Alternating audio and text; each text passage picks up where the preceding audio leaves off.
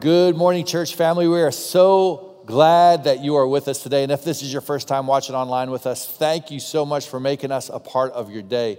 Here we are in week two of our series, Ghosted, which is leading us into Halloween. And, and you know what? You might not like the word Halloween, but I am all about all the free candy that you get at Halloween. I mean, let's be honest, Halloween candy is there's nothing better, especially good Snickers bars. And as we lead into this today, we get to talk about being ghosted in parenting and what that looks like. And, and let's be honest, Halloween is a really tough time to parent our kids sometimes. I mean, how much candy does a little kid actually need? And we as parents are usually more than happy to help them out with that candy. It reminded me of this story that I read not too long ago of this guy who had three kids, and he said they did really well in their neighborhood when they would go um, trick or treating. In fact, they'd come back with several hundred pieces of candy. And so what he did when they were little, he would tell them, listen, Santa Claus brings you a gift at Halloween. The more candy you leave him, the better gift he's going to give you. And so that worked for his boys until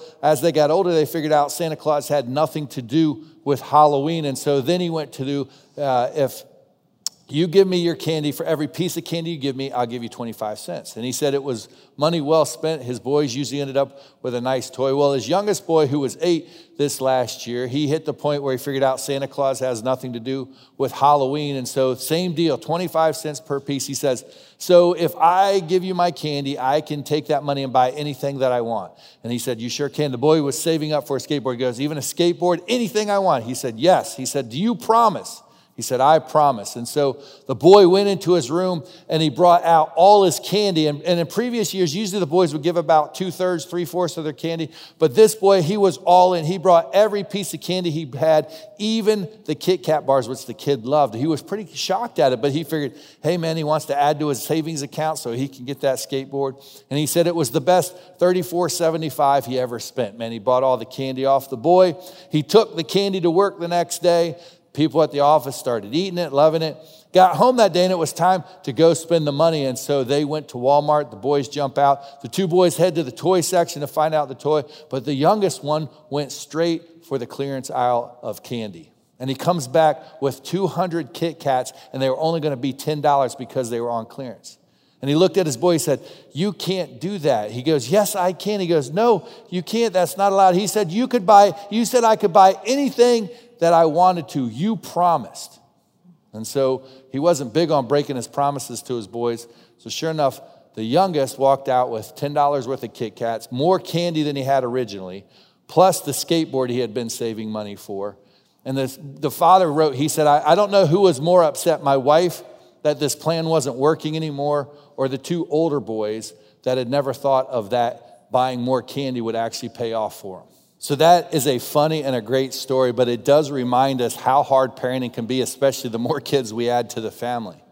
And as we are in our second week of this series, Ghosted, we're not talking about scary ghosts at Halloween, but we are referring to a fairly new term when it comes to relationships. When you ghost someone, it means this abruptly cutting off contact with someone without giving that person any warning or explanation for doing so. And sometimes when that has happened to us, and sometimes we have felt that, we, we feel this silence that leads to an absence, that maybe leads to loneliness. Uh, questions can be asked, isolation, and regret. When it comes to parenting, if we're not careful, we can ghost our own kids. Sometimes we can disappear on them. Sometimes we can uh, not have the relationship that we should with them. And I have to be honest, when it comes to parenting, um, I am the lesser of the two parents in our family. In fact, my wife has been such an incredible help and encouragement to me in this walk as parenting, and she's done so many things that have helped us that I thought it would be proper if not only did you hear from me, but that you also heard from her today. So I want to welcome my wife April with me today as we walk through this talk together. Well, parenting. Just saying the word parenting, you can kind of feel the weight of it, right? It carries so much responsibility. And when our kids are little, it seems like Eskimo kisses and band aids for boo boos and a good snack can solve most of their woes and bring them to a restful mindset. But as our kids get bigger and they grow and they change, there's so much more responsibility that would fall into the category of actually raising our children up. And, you know, whether or not you're a parent in the room or not, some of the things we're going to talk about today, they really can apply to any of our relationships in general. And if we're not careful, we'll start to disengage when we feel overwhelmed or emotionally just out like outdone. We'll start withdrawing disengaging and unintentionally start ghosting our kids or other people in our lives. And the last thing we want to do is ghost the people in our lives that mean the most. That's right. So today what we want to do is we want to be encouraged by some of the principles that we find in scripture because let's be honest we all do feel like children are a blessing from God. In fact, the psalmist reminded of this in Psalm 127 3, where he said, Behold, children are a heritage from the Lord. The fruit of the womb, not the fruit of the loom, is a reward. But before we dive into some of these principles, can we just take a minute and pray together? Let's pray. God, we thank you today that you love us. We thank you for this opportunity, Lord, to spend some time in Scripture to see some principles that you have laid out for us. I ask that you would remove the distractions that might be in our mind and our heart. Lord, that you would use April and I to speak the truth clearly, that you would use our words to encourage, to challenge. And Lord, we will give you the praise for that in Jesus' name. Amen. Now, when my wife and I found out that we were going to do this talk about a month ago, we started talking about what this would look like. In fact, we went away on a trip together and we're on our way back, and we started talking about some biblical principles that we have used in our life that have helped us along this journey. And when I got to the end, I was like, man, that is a lot of biblical principles that we have there that scripture teaches us. And we knew that this talk couldn't go on forever. So uh, my wife was incredible in narrowing down the things that we talked about into maybe four main principles. And we are not saying that these are the only things that we should do as parents, but we do think that if we're mindful of these biblical principles, that we're mindful of these four things, that it'll help us along our walk as we try to parent our kids the way God wants us to. And so, when it comes to parents, the first thing that we want to talk about is that proximity matters. Proximity matters. It's so easy in our world today to get distracted. We can get distracted by iPads, by our phones, by our computers, by our work, by sports on TV, by movie, whatever. There's so many things that distract us. There's so many things vying for our attention. And sometimes as parents, we just need to shut the distractions off. Sometimes we need to set the cell phone down. Sometimes we need to encourage our kids to put their phones down. It, it never ceases to amaze us when we go out to eat and you look around at the tables and how many people are just engrossed in their phone. But what we have to do is we have to remove those distractions. April, talk to us about some of the, some of the principles that come along with this idea of that proximity matters. Sure. So for me, there was this moment in time where I am going to call it my epiphany. And hold on here with me, because there was this moment in time when I realized that my kids were like human, like actual people, like had their own personalities, were designed by God, their own interests, and that they weren't just extensions of me and Barry. And when I realized that they were different than we were and that God had designed them that way on purpose, um, I started thinking about this thing of proximity and how to keep them close, help them feel close to us and us feel close to them, and what that could look like. You know, for our oldest, if we were going to do family nights, right? Like a lot of families, that's one of the tools they use for proximity. Hey, we're going to have a family night. So if we did a movie night every time for family night, our oldest would be all in. He loves movies. Our youngest, on the other hand, hates movies, like super hates them, doesn't like the theater, doesn't like them at home. Pretty much popcorn's the only thing he really likes about movies.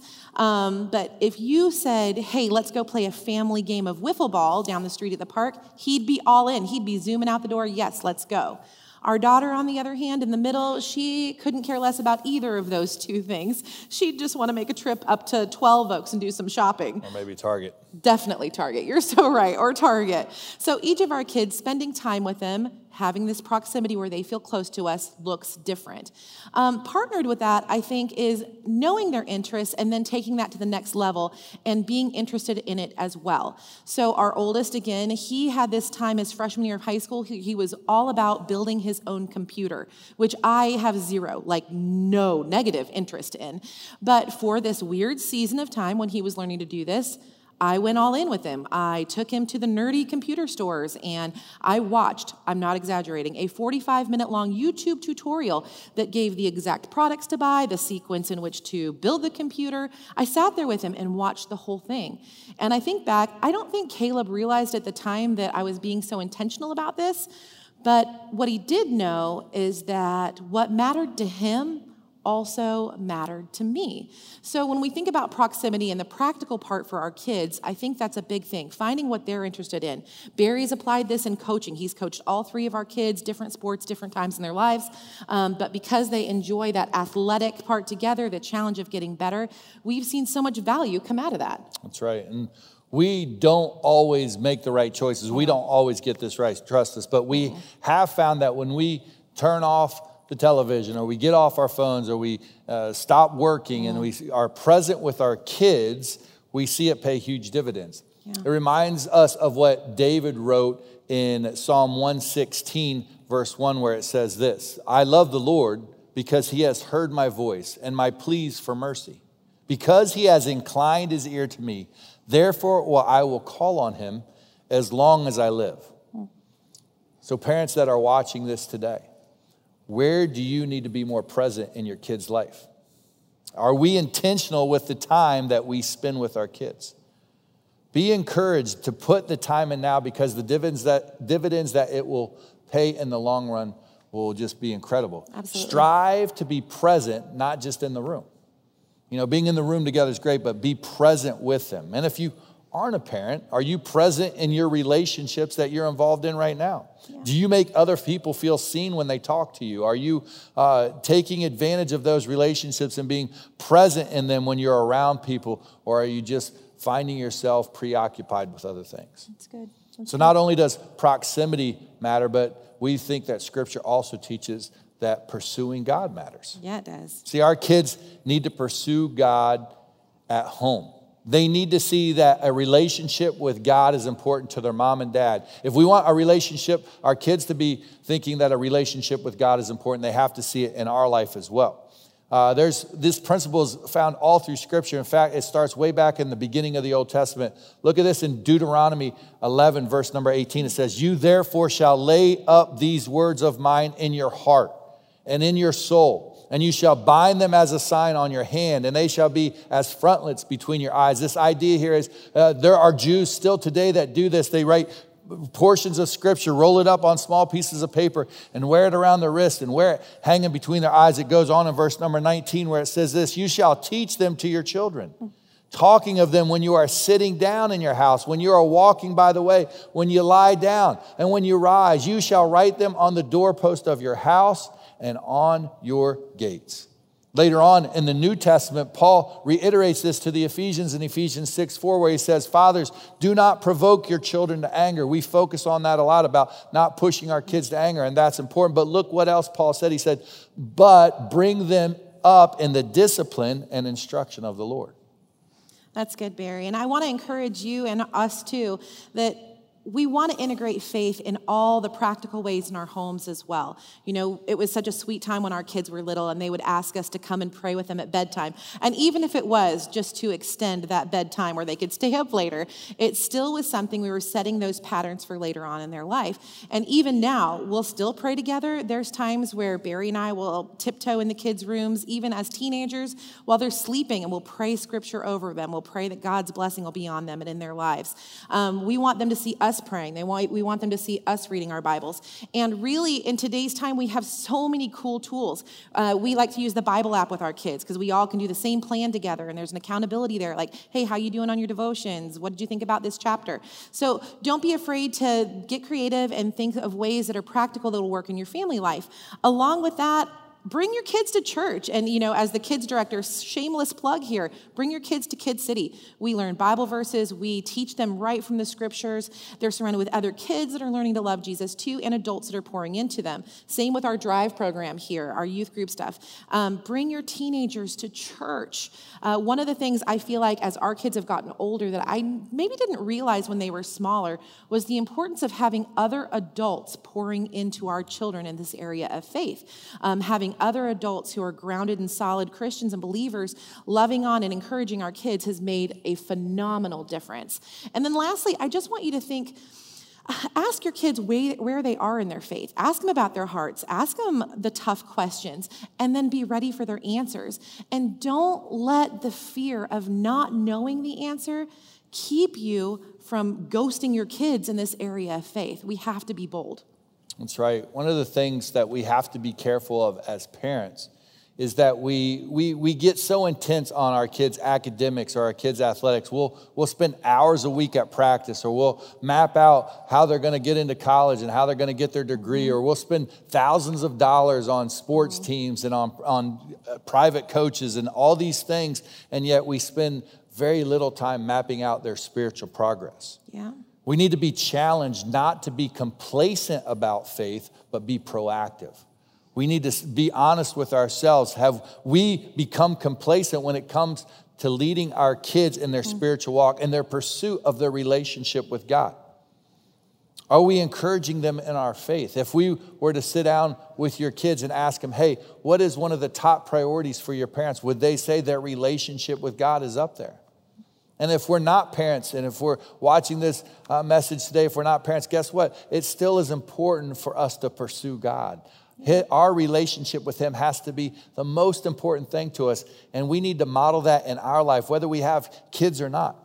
You know, there's a principle in Proverbs that most of us have heard, and maybe even our parents have used on us before. It's found in Proverbs 13 24 that says this Whoever spares the rod hates his son. And I'm going to be honest with you, there were times in my life that I wish my dad hated me more and would have spared the rock. All right. But I'm also thankful that he did this second part. He said, But he who loves him is diligent to discipline him. And I am grateful that I have some parents that set some parameters, that set some boundaries for my, uh, me in my life. And that, that's the third principle that we see in Scripture is that parameters matter. They do matter. And I don't want you to think that boundaries are a bad word. You know, when we think rules, and I think when my kids were smaller, yes, you can say, no, don't touch that, it's hot, you're gonna burn yourself. No, don't step into the road, you're gonna get smushed out there. But as they've gotten bigger, we've had to kind of evolve with this whole growth process with them. And I feel like one of the ways that we've been able to do that is by setting expectations for them rather than just laying down these cold, hard rules. If I hear the word rule, I immediately wanna knee jerk and break it. I wanna just say, oh, that's laid out there. No, I'm not doing that. But if an expectation is set for me, it gives me a goal, it gives me something to put my sights on, something to pursue. So, having expectations with boundaries is one of the ways that you can set these parameters for your kids. You know, I think a personal example for us would be um, a hard line for me is that I don't want my kids to be disrespectful for me. They know this, but I also like to goof around, kid around, have fun with them. So that's tricky, right? Like, where does that line of having fun and being funny with mom cross over into this area of disrespect? Uh, my kids would all attest to you, they have a couple of cues. There's some things that we put the boundary lines up. So if they're getting close to that, I'll look at them and say, Do you want to try that again? And with a wry smile, they'll reword whatever they were saying and change the trajectory of whatever they were going to say that was funny. And we've kind of come to this understanding hey, we can have fun together, but the line is you don't be disrespectful. Um, it's important to know that different kids, the boundaries look different for different personalities. Um, our oldest would never have thought of coloring on anything but a piece of paper. That is his personality. Our middle child took a container of crayons and drew murals all over the walls in our house. And our youngest, our sweet youngest, took a rock and wrote his name in giant letters on the side of our new car. So, different kids, different expectations, different boundaries. This is something to pray through and really pursue as you get to know your kids better. That's right. And when I hear April talk about this, she is much better at this than I am. I am more of a rules guy. Here's your list of rules. I'm black and white, yes and no. This is what we can do, this is what we can't do. But she has been an encouragement to me and helped me when it comes to this. She has uh, helped me set thoughtful boundaries and not just make rules. And I, that's an encouragement for us. Set thoughtful boundaries. Don't just make rules. Think about what we're, what we're asking our kids to, to do. And as parents, we have to be uh, honest with ourselves. Are we diligent in setting boundaries or the discipline that we set in their life? You know, boundaries and discipline, again, aren't bad words. In fact, they actually bring freedom to our kids' lives. And the reason is this is because it shows our kids that we care about them and we love them. And our kids pick up on this when they see us setting healthy boundaries and healthy disciplines in their life. They pick up on this and realize that we're doing this because we love them, because we want to see our kids grow up in the Lord. That's right. And the last thing we want to hit today is perseverance matters perseverance, sticking with it. You know, I've, we've got this little verse on our fridge. Some of you guys might too, because we give them out in Kid City. But it's a quote by Andy Stanley that says, Our greatest contribution to the kingdom of God may not be something you do, but someone you raise. Man, that hits home with me. Um, sometimes being persevering is hard when it comes to parenting. Parenting can be exhausting. A lot of us are juggling jobs too. So you've got work deadlines, you've got ball practice, you have the 10,000 emails that come from your kids' school every week, you have soccer practice, you have dentist appointments, doctor's appointments. I mean, the list goes on and on. And then you have to make sure they're taking baths and brushing their teeth and packing lunches. There's a point where we just want to check out. We literally just want to step away and say, I, I don't have it. I can't do this anymore. And honestly, it's not an option, right? It's our greatest calling, guys. That's right. And so, scripture, when we look at this in scripture, there's this, this word that scripture uses a lot. It's called long suffering. The Greek mm-hmm. word for this is macrothumia or macrothumia. It means long tempered or patient. And contrary to popular view, a person that, that is long suffering or patient isn't somebody that's weak or meek. Instead, they have a strong character and a bold, and they're bold in their resistance to making rash decisions. Yeah. And all of us should be grateful that God models this for us. He's the epitome of this, of, long, of what long suffering love looks like. Look at Romans 2 4 with us. Romans 2 4, Paul wrote this. He says, Or do you presume on the riches of his kindness and forbearance and patience, not knowing that God's kindness is meant to lead you to repentance? Later on, Paul writes to the Ephesians in Ephesians 4 2, he says this with all humility and gentleness, with patience, bearing with one another in love. And when we read these verses, we're reminded of the love and the patience, the long suffering that God shows to us.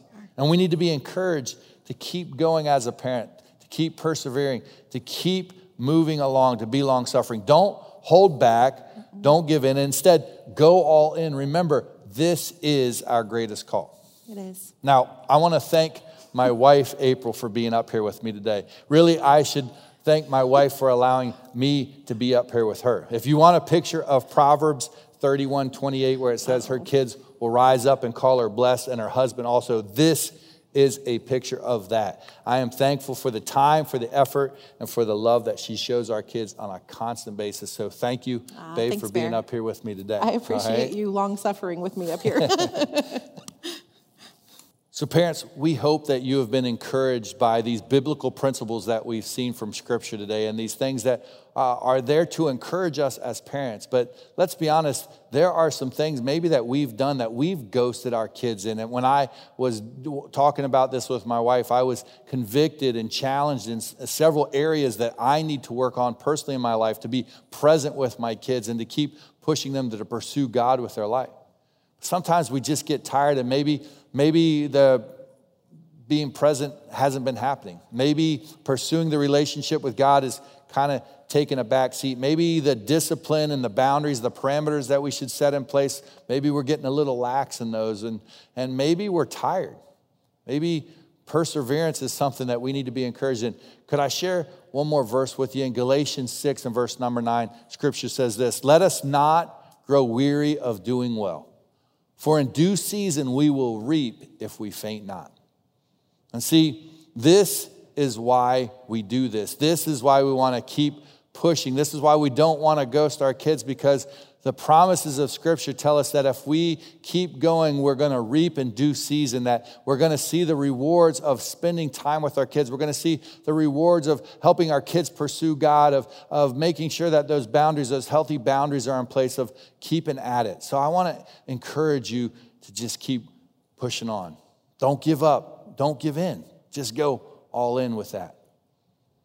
And maybe you aren't a parent today, and maybe you're saying, well, this is a nice talk for parents, but let's be honest, all these principles apply to us. When we think of that fact that proximity matters, are we diligent in our relationships, not only with our kids, but if we don't have kids, are we, and, uh, are we present with others?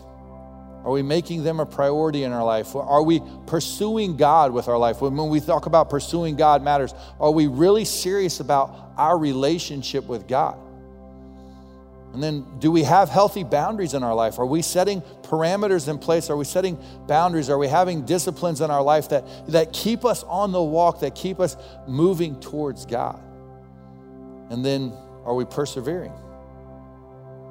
Are we getting weary and well doing? Our, some man, in the world can beat us down. Circumstances can beat us down. Our job can beat us down. Our family, our kids can beat us down. Are we persevering? And so we do this because of what Jesus did for us. See, all these things he displayed in his relationship with us. To be honest, our relationship with our kids is one of our greatest callings, if not the greatest calling as a parent. But more importantly than that, God wants to have a relationship with us. And today you might be watching this and you might be hearing this. You might say, Man, I would love to have a relationship that I was pursued, that someone was present for me, that someone loved me, that somebody kept going even when it was hard. And I want to encourage you that Jesus Christ did that for us. And I'm thankful that many years ago when I was a kid, there was a time when I understood that Jesus Christ died on the cross for my sins. My sins, the things that I did wrong, the things that separated me, the things that didn't allow me to have that relationship. And he died on the cross to pay the price, but then three days later, he rose again because he wanted to have a relationship with me. I'm thankful that I can remember talking to my dad on a Sunday night and him going through that, and then him getting to the scripture that says, For whosoever, whoever calls on the name of the Lord will be saved. I remember making that decision that night that, yes, I want to call on the name of Jesus. I want a relationship with Jesus Christ. And in my life, there have been times that I have let him down. God never calls us to be perfect, but he does call us to be faithful. Maybe today that's the relationship you desire to have. Maybe today that's the relationship you would love to have in your life. God's not going to make you perfect, but God is going to begin a relationship with you that draws you close to Him. And if you're a parent, He's going to give you His Spirit to help lead you as you guide your kids. If you're single or you don't have kids, He's going to allow you to have that relationship with Him or your spouse or those around you that are going to speak into your life, and you can surround yourself with fellow believers that are going to allow you to walk with Him. Today, you say, That's the kind of relationship I desire. I want that kind of relationship with Christ. Would you just do me a favor and say this prayer to God? Say these words to God. Say, God, I know that I'm a sinner. And Jesus, I believe that you are God, and I want to thank you for dying on the cross for my sins. I want to thank you for rising again from the dead three days later. And today I lower my pride, and the best I know how, I put my trust in you and only you. Thank you, Jesus, for saving me. Now, if you prayed that prayer, we would love to encourage you. That's the greatest decision you could ever make. Praying that prayer isn't what saves you, it's the attitude of the heart. But when you say that prayer, it's like putting a stake in the ground, a marker in the ground to remind you, like, this is when I made the decision to follow Jesus. And if you would just do us a favor, if you'd text the word Miles City to the number that you see on the screen, we would love to come alongside you and encourage you. As you go this week, if you're a parent, be encouraged that God loves you. And as a parent, He doesn't expect you to be perfect. But He has given us some principles in Scripture that we can use in our life that'll help us raise up kids that pursue God. Don't ghost those that mean the most.